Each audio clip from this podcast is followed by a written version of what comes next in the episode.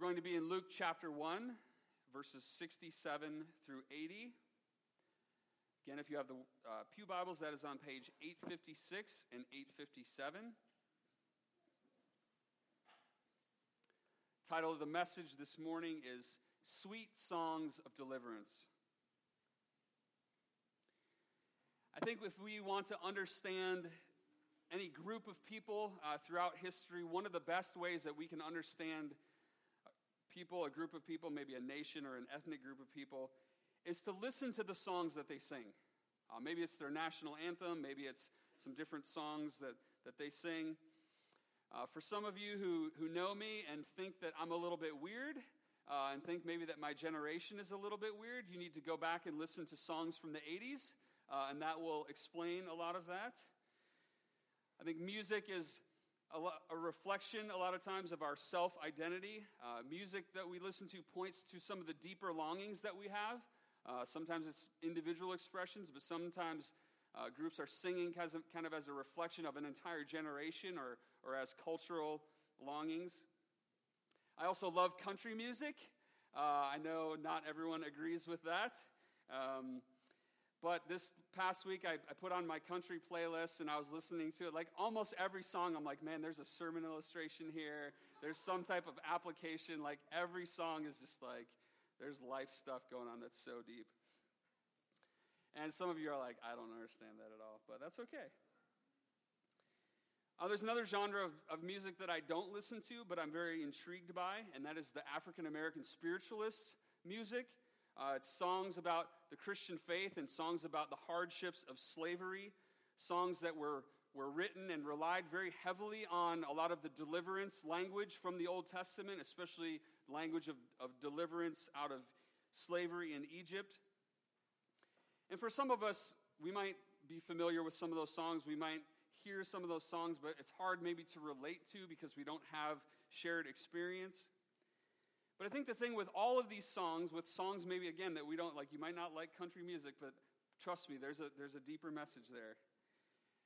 I think what these songs point to is that there's a deeper spiritual reality. There's a deeper longing that we have that a lot of these songs they do point to the suffering that all of us face as humans as we live this life under the sun right there's, there's something that we can relate to not, now not all music is, is sad and about suffering but a lot of it is right? A lot of these songs talk about the pain and the hardships of life. And i think when you hear a song that you relate to there's something that kind of tugs at your heartstrings and you're like yeah that really speaks to kind of where I am in my life, in my life, and maybe it speaks to your, your longing and your desire for deliverance from those things.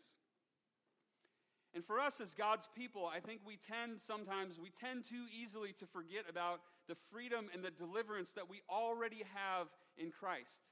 We forget about that already reality. And we also fail to look forward expectantly to Jesus' second coming.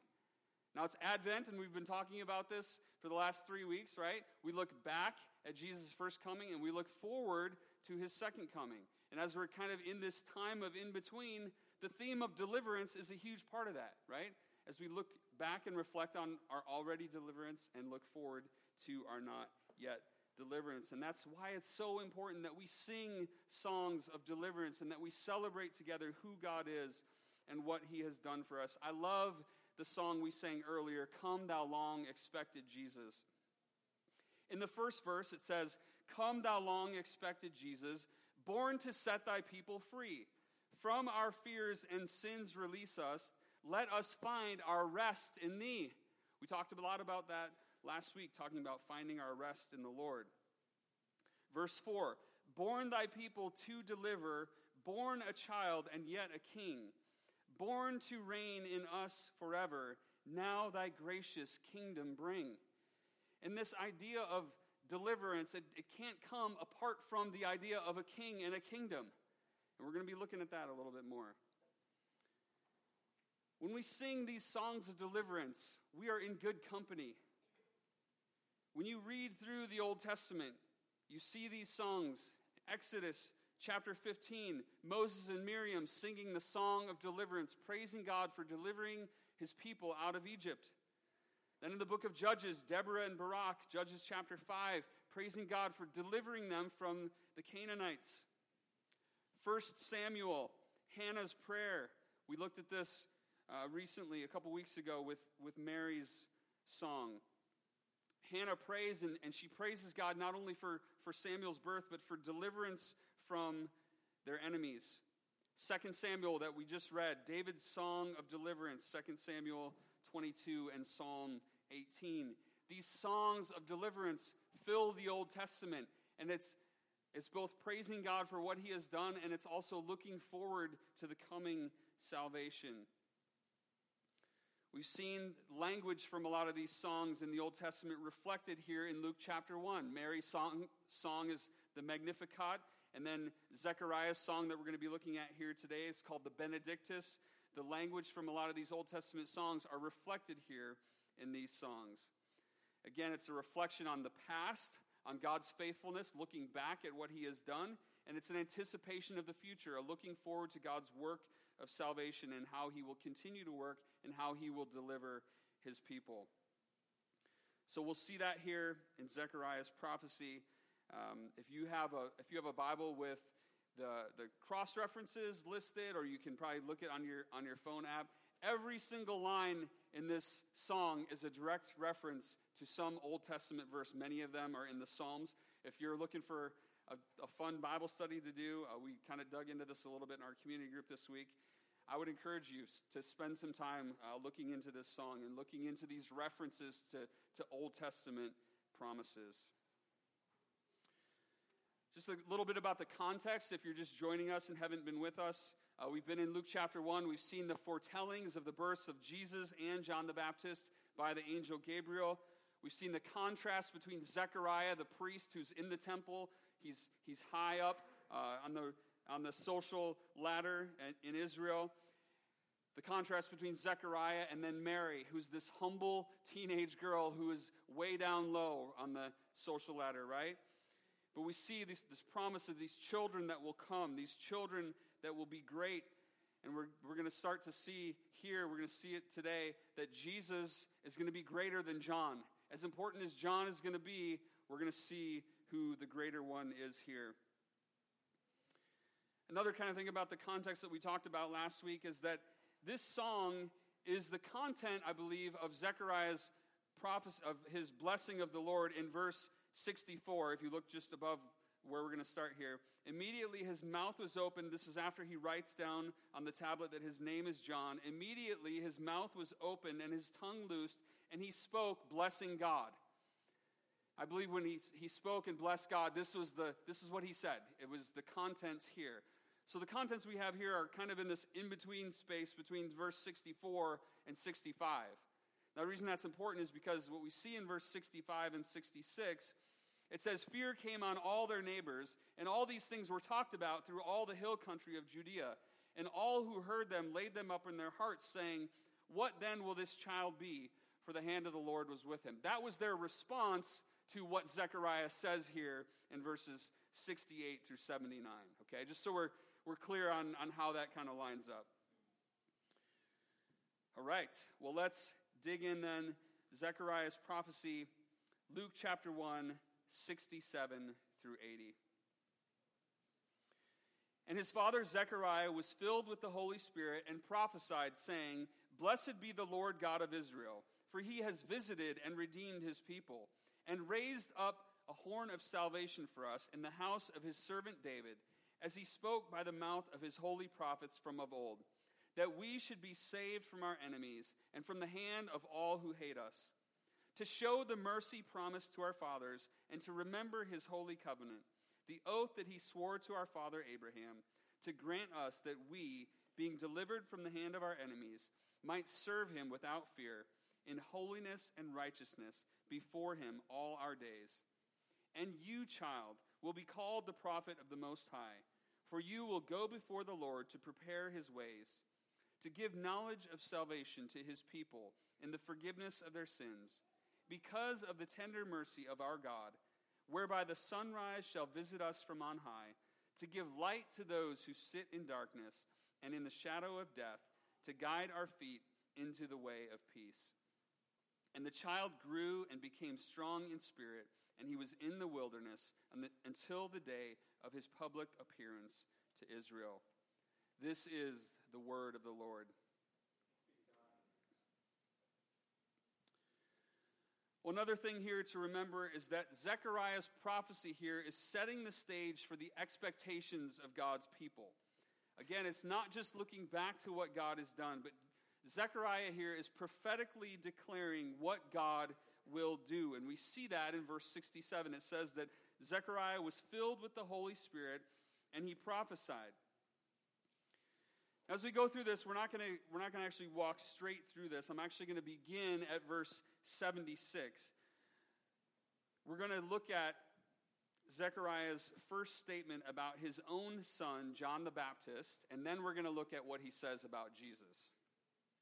So if you're following along, if you have the outline there, taking notes, the first thing we're going to look at is the people preparing prophet. So this is what John or what Zechariah says about John, his son. Verse 76, he says, You, child, will be called the prophet of the Most High, for you will go before the Lord to prepare his ways. This is John's prophetic calling, and this goes back to Gabriel's visit in the temple, what he said John would be and, and what role he would fulfill. This is a fulfillment of Malachi chapter 3 that he would prepare the way of the Lord, and then Isaiah chapter 40. Both of these things were foretold that God would send his messenger to prepare his way. Now, if you flip over just one page to Luke chapter 3, verses 4 through 6, this is, we're going to be seeing this in a few weeks, but this is John preparing the way. Luke chapter 3, verses 4 through 6, it says, As it is written in the book of the words Isaiah the prophet, this is from Isaiah chapter 40, the voice of one crying in the wilderness, Prepare the way of the Lord, make his paths straight. Every valley shall be filled, and every mountain and hill shall be made low, and the crooked shall become straight, and the rough places shall become level ways, and all flesh shall see the salvation of God. After that, John here tells the people to repent and he gives them warnings of God's judgment. And then in verse 18 it says, So with many other exhortations, he preached the good news to the people, which is what Zechariah says he will do in verse 77 to give knowledge of salvation to his people in the forgiveness of their sins. Well, what did that look like for John. For John, it was this warning and this exhortation and this calling of people to repent. So we can't talk about forgiveness here. We can't talk about the good news of the gospel if we don't actually talk about sin and talk about the bad news. And in order to do that, we need to be able to ground ourselves in our identity as the people of God. It says here that he came to give the knowledge of salvation to God's people. This is what John was sent to do to give knowledge of salvation in the forgiveness of their sins. We need to look at this in terms of what does this mean here for saying to his people? What did this look like for first century Jews in Zechariah's day? Did they not have the knowledge of salvation already? Well, yes and no. Yes, they had faith in the future Messiah who was to come. They had faith in God's promises. When God said, I will send my messenger, he will prepare my way, there was a looking forward that God was preparing them for, and God was stirring up their hearts to be ready for the Messiah. There are not two plans of salvation in the scriptures. There's not a way of salvation for Old Testament believers and then a way of by, by being saved by their works, and then a way of salvation in the New Testament being saved by grace. The consistent message is that it's always been by faith. We read early on in Genesis that Abraham believed God and it was credited to him as righteousness. You can go read Paul's arguments in Romans chapter 4 and Galatians chapter 3. He's saying the whole time it wasn't about works. We're not saved by works, as Paul's writing to these churches, and Abraham wasn't saved by works. So there's not these two different plans of salvation that God has. It was always by grace through faith in the Messiah. So, yes, they did have a knowledge of salvation. But no, they didn't in a sense that it wasn't complete. Because we look at here what knowledge of, sal- knowledge of salvation to his people in the forgiveness of their sins. For them, they didn't have the full knowledge of the forgiveness of their sins and what that meant. What did they have to do? Every year, right? Year after year, the high priest had to go into the most holy place and to kill the animal and spread the blood over the Ark of the Covenant so that God, for that entire next year, would pass over the sins of his people, right? That symbolism of the, of the Passover, the putting the blood on the doorposts. So there was this continual need, year after year, to go and to make those sacrifices versus the once for all sacrifice that Jesus made for his people. So they didn't yet see the full picture. They actually couldn't see the full picture yet, the full picture of forgiveness of sins in its fullness until Jesus died on the cross and rose again. So John's prophetic ministry here was a pointing forward. It was a preparation for God's people, a preparation for preparing the way of the Lord by beginning, John is here beginning to declare the good news and preparing people's hearts for when Jesus comes on the scene and begins his ministry. Now, again, sometimes it's difficult for us to read passages like this and ask, well, how does this apply to us, right? Because Jesus has already come. The knowledge of salvation, the knowledge of forgiveness of sins is here. We have it. So, how does this apply to us? What does this preparation and anticipation look like for us? Again, we don't anticipate the first coming in the same way that they were anticipating it, right? Zechariah is giving this prophecy before Jesus is born. He's, his birth is, is still about six months out. So there's this waiting, there's this preparation.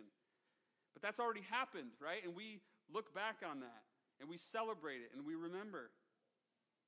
In a little while, we're going to take the Lord's Supper. That's what we're going to, that's what we're going to do, right? We're going to celebrate. We're going to remember Christ's birth. We're going to remember his death. In the Christian life, the life of faith as the people of God, even throughout the Old Testament, it was a looking back and a looking forward. Singing these songs of deliverance, praising God for his mercy and his grace and salvation for him coming to the aid of his people and rescuing and redeeming and helping us. Then looking forward to his return as we wait and we anticipate.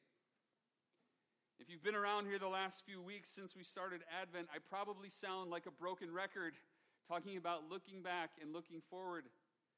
But that's the whole point. And that's Luke's whole point here in this first chapter that we spent six weeks on, right? Luke is digging into these details. He's giving us this detailed account so we will remember these things and we will do these same things. That we will sing Mary's song, that we will sing Zechariah's song, that we will look back and that we will look forward. So we've talked a little bit about John the Baptist. Um, there's a lot more that could be said. There's more that we, we will say. We'll get to him more in chapter 3 and in chapter 7. But John was the prophet. He was the people preparing prophet that the Lord sent. Let's turn now to the one for whom he was sent to prepare the way. Next, we'll look at the people helping horn of salvation. Let's back up to the beginning of, of Zechariah's song. He begins in verse 68 by blessing God. Blessed be the Lord God of Israel, for he has visited and redeemed his people. This is why he praises or blesses God. God has visited and redeemed his people. In this word here for visited, it doesn't mean to just like stop by, right? Like, oh, I was on my way somewhere and I like stopped by and visited my family to like just to say hi. It means to be present to help. Now, hopefully, when you go and, and stop by and visit your family, you're, you're present to help. But this is more than just like, hey, I'm, I'm here, right? Uh, nice to see you. This is coming to the, to the rescue, coming to the aid of, helping his people. So God shows up and he's there and he's present to help. He's present to redeem his people. This word here, redeemed, I mean, it's a word we should be familiar with. It means to liberate, to set free, to deliver. It's related to the idea of ransoming and buying back. But this word gets thrown a lot, thrown around a lot in our secular culture, especially in the sports world. You hear it all the time, like talking about maybe an athlete like so and so redeemed himself, right? Maybe he like had a bad game or like went to some organization and things didn't work out, and then he went somewhere else and like his career was resurrected, right? We have all this this language of of redeeming things, and usually it's in, the, in terms of proving the doubters wrong. And as much as I, I love Brett Favre, I think he's probably still my favorite football player of all time.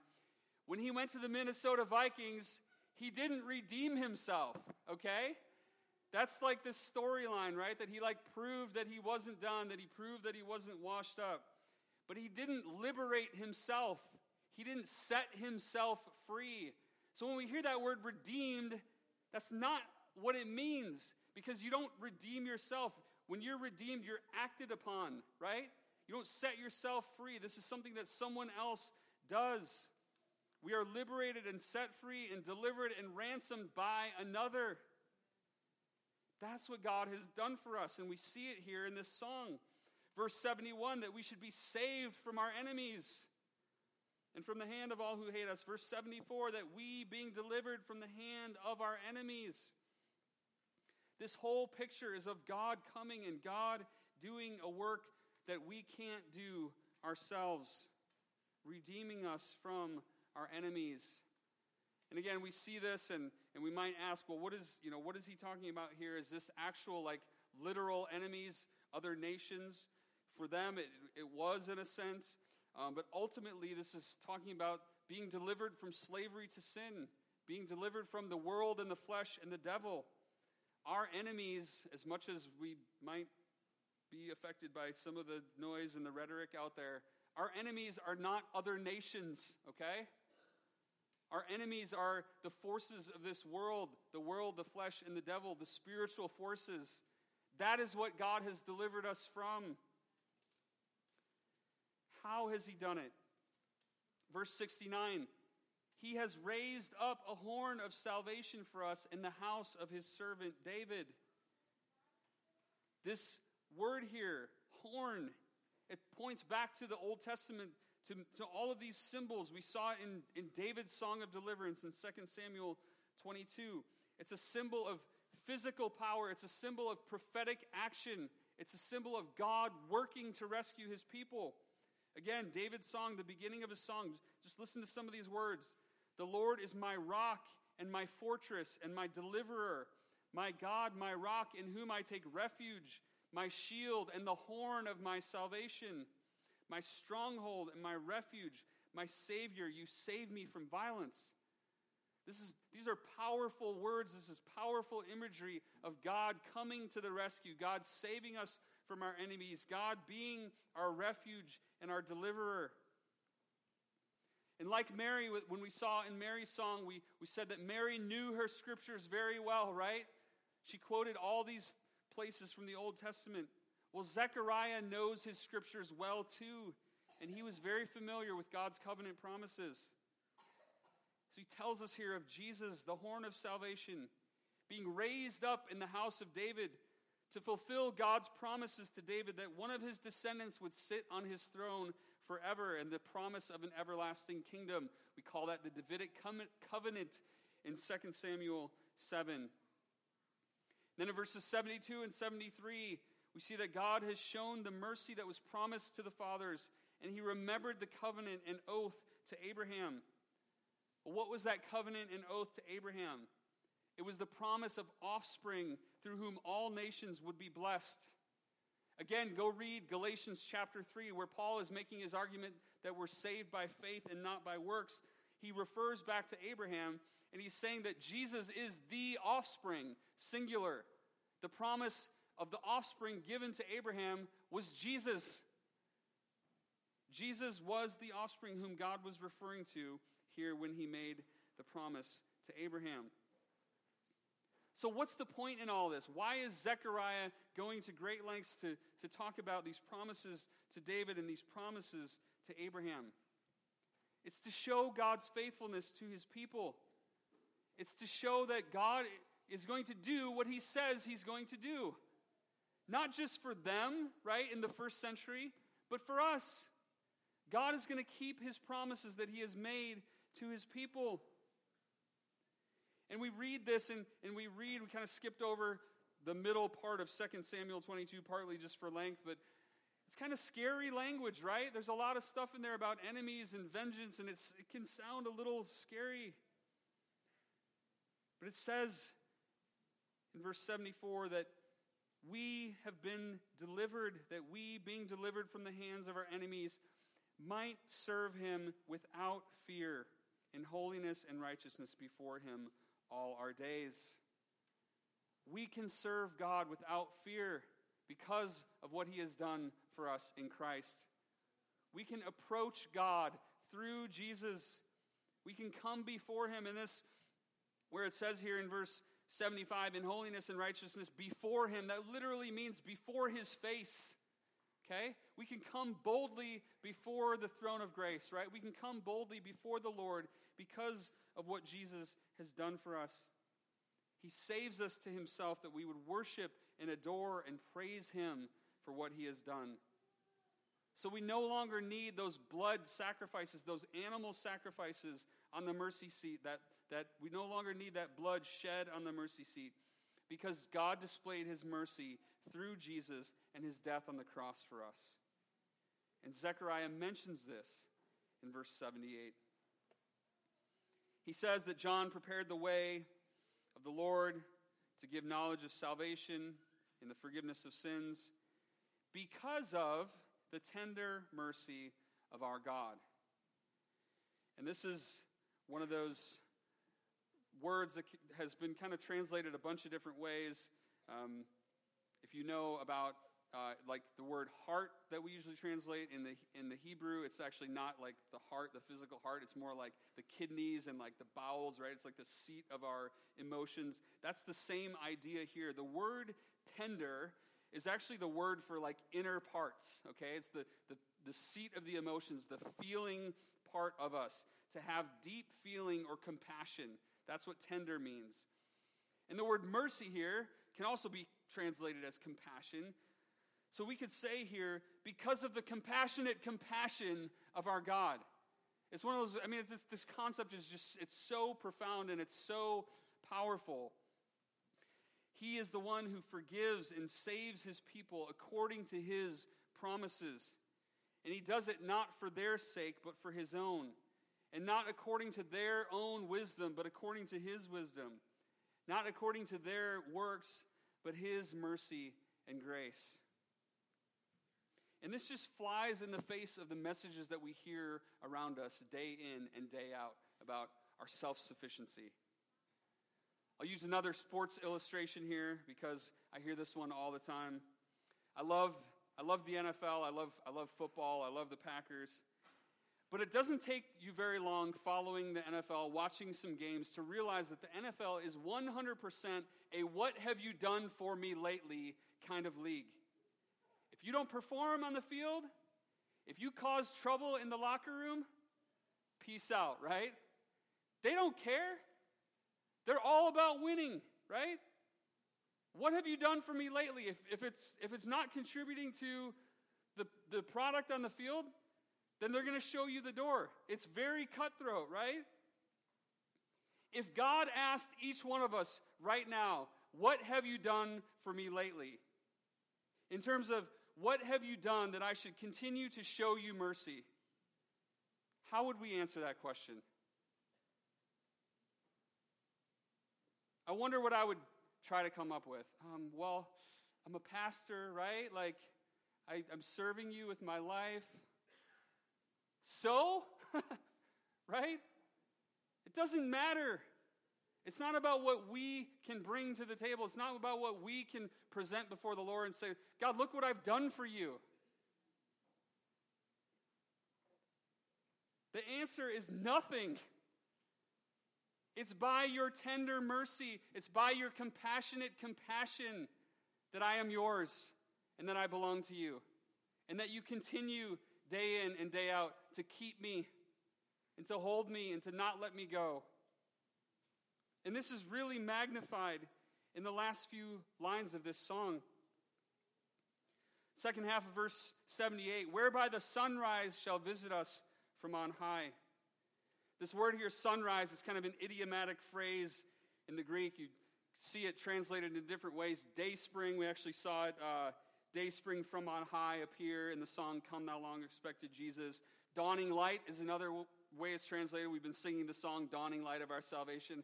I kind of was trying to see if we could get it sung this week, but I think we've sang it like the last three weeks. So we were like, yeah, you know, we'll pass this week. But great song, Dawning Light of Our Salvation, Day Spring from on High, Sunrise. That's what this, that's what this word here refers to. And so it's translated in all those different ways. And it says, the sunrise shall visit us. The same word we saw in verse 68 that God has visited and redeemed his people. And how does the sunrise visit us? It's from on high, right? God comes down to us, He condescends.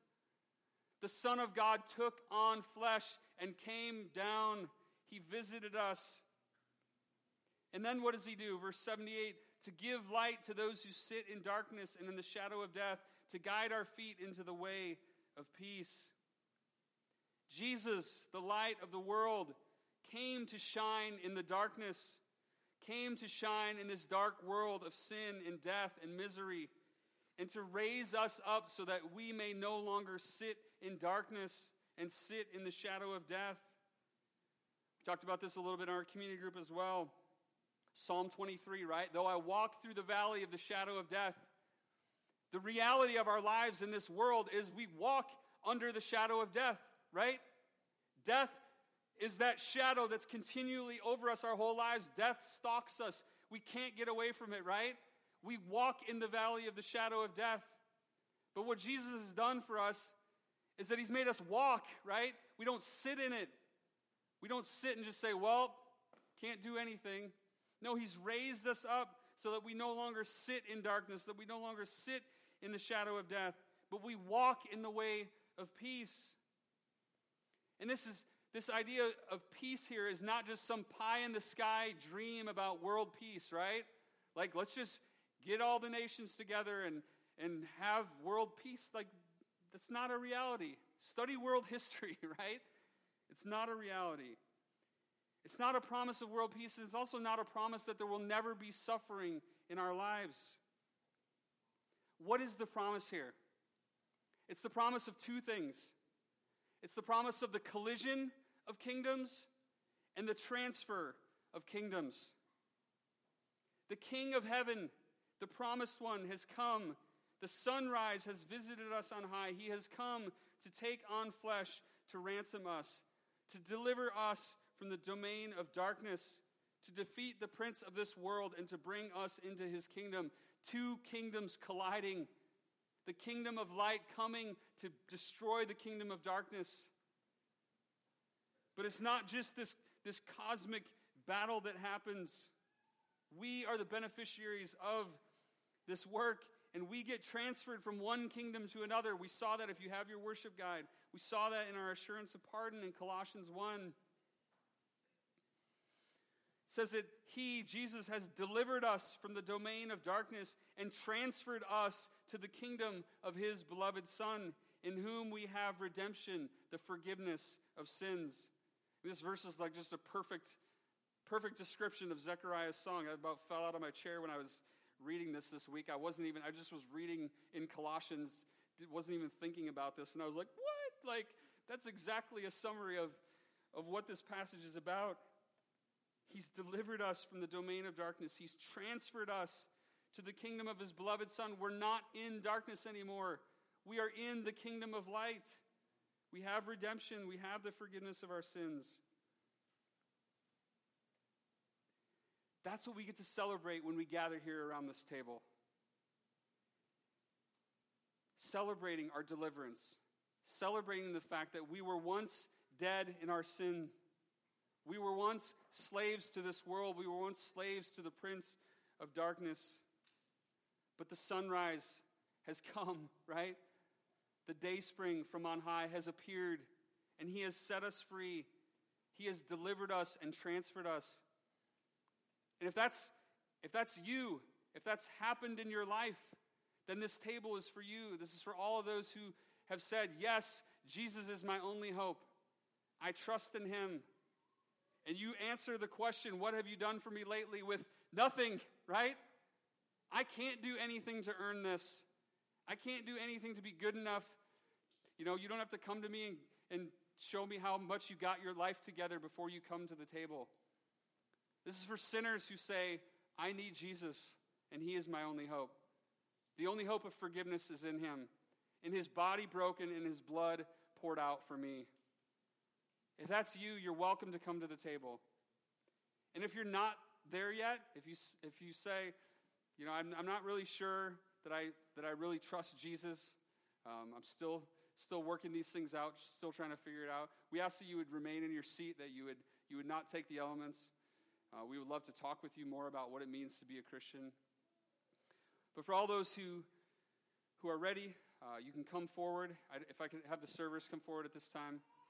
Uh, we'll come and we'll take the elements. We'll return to our seats uh, and we'll all partake together. For those kids who are not uh, taking communion, we will pray for them.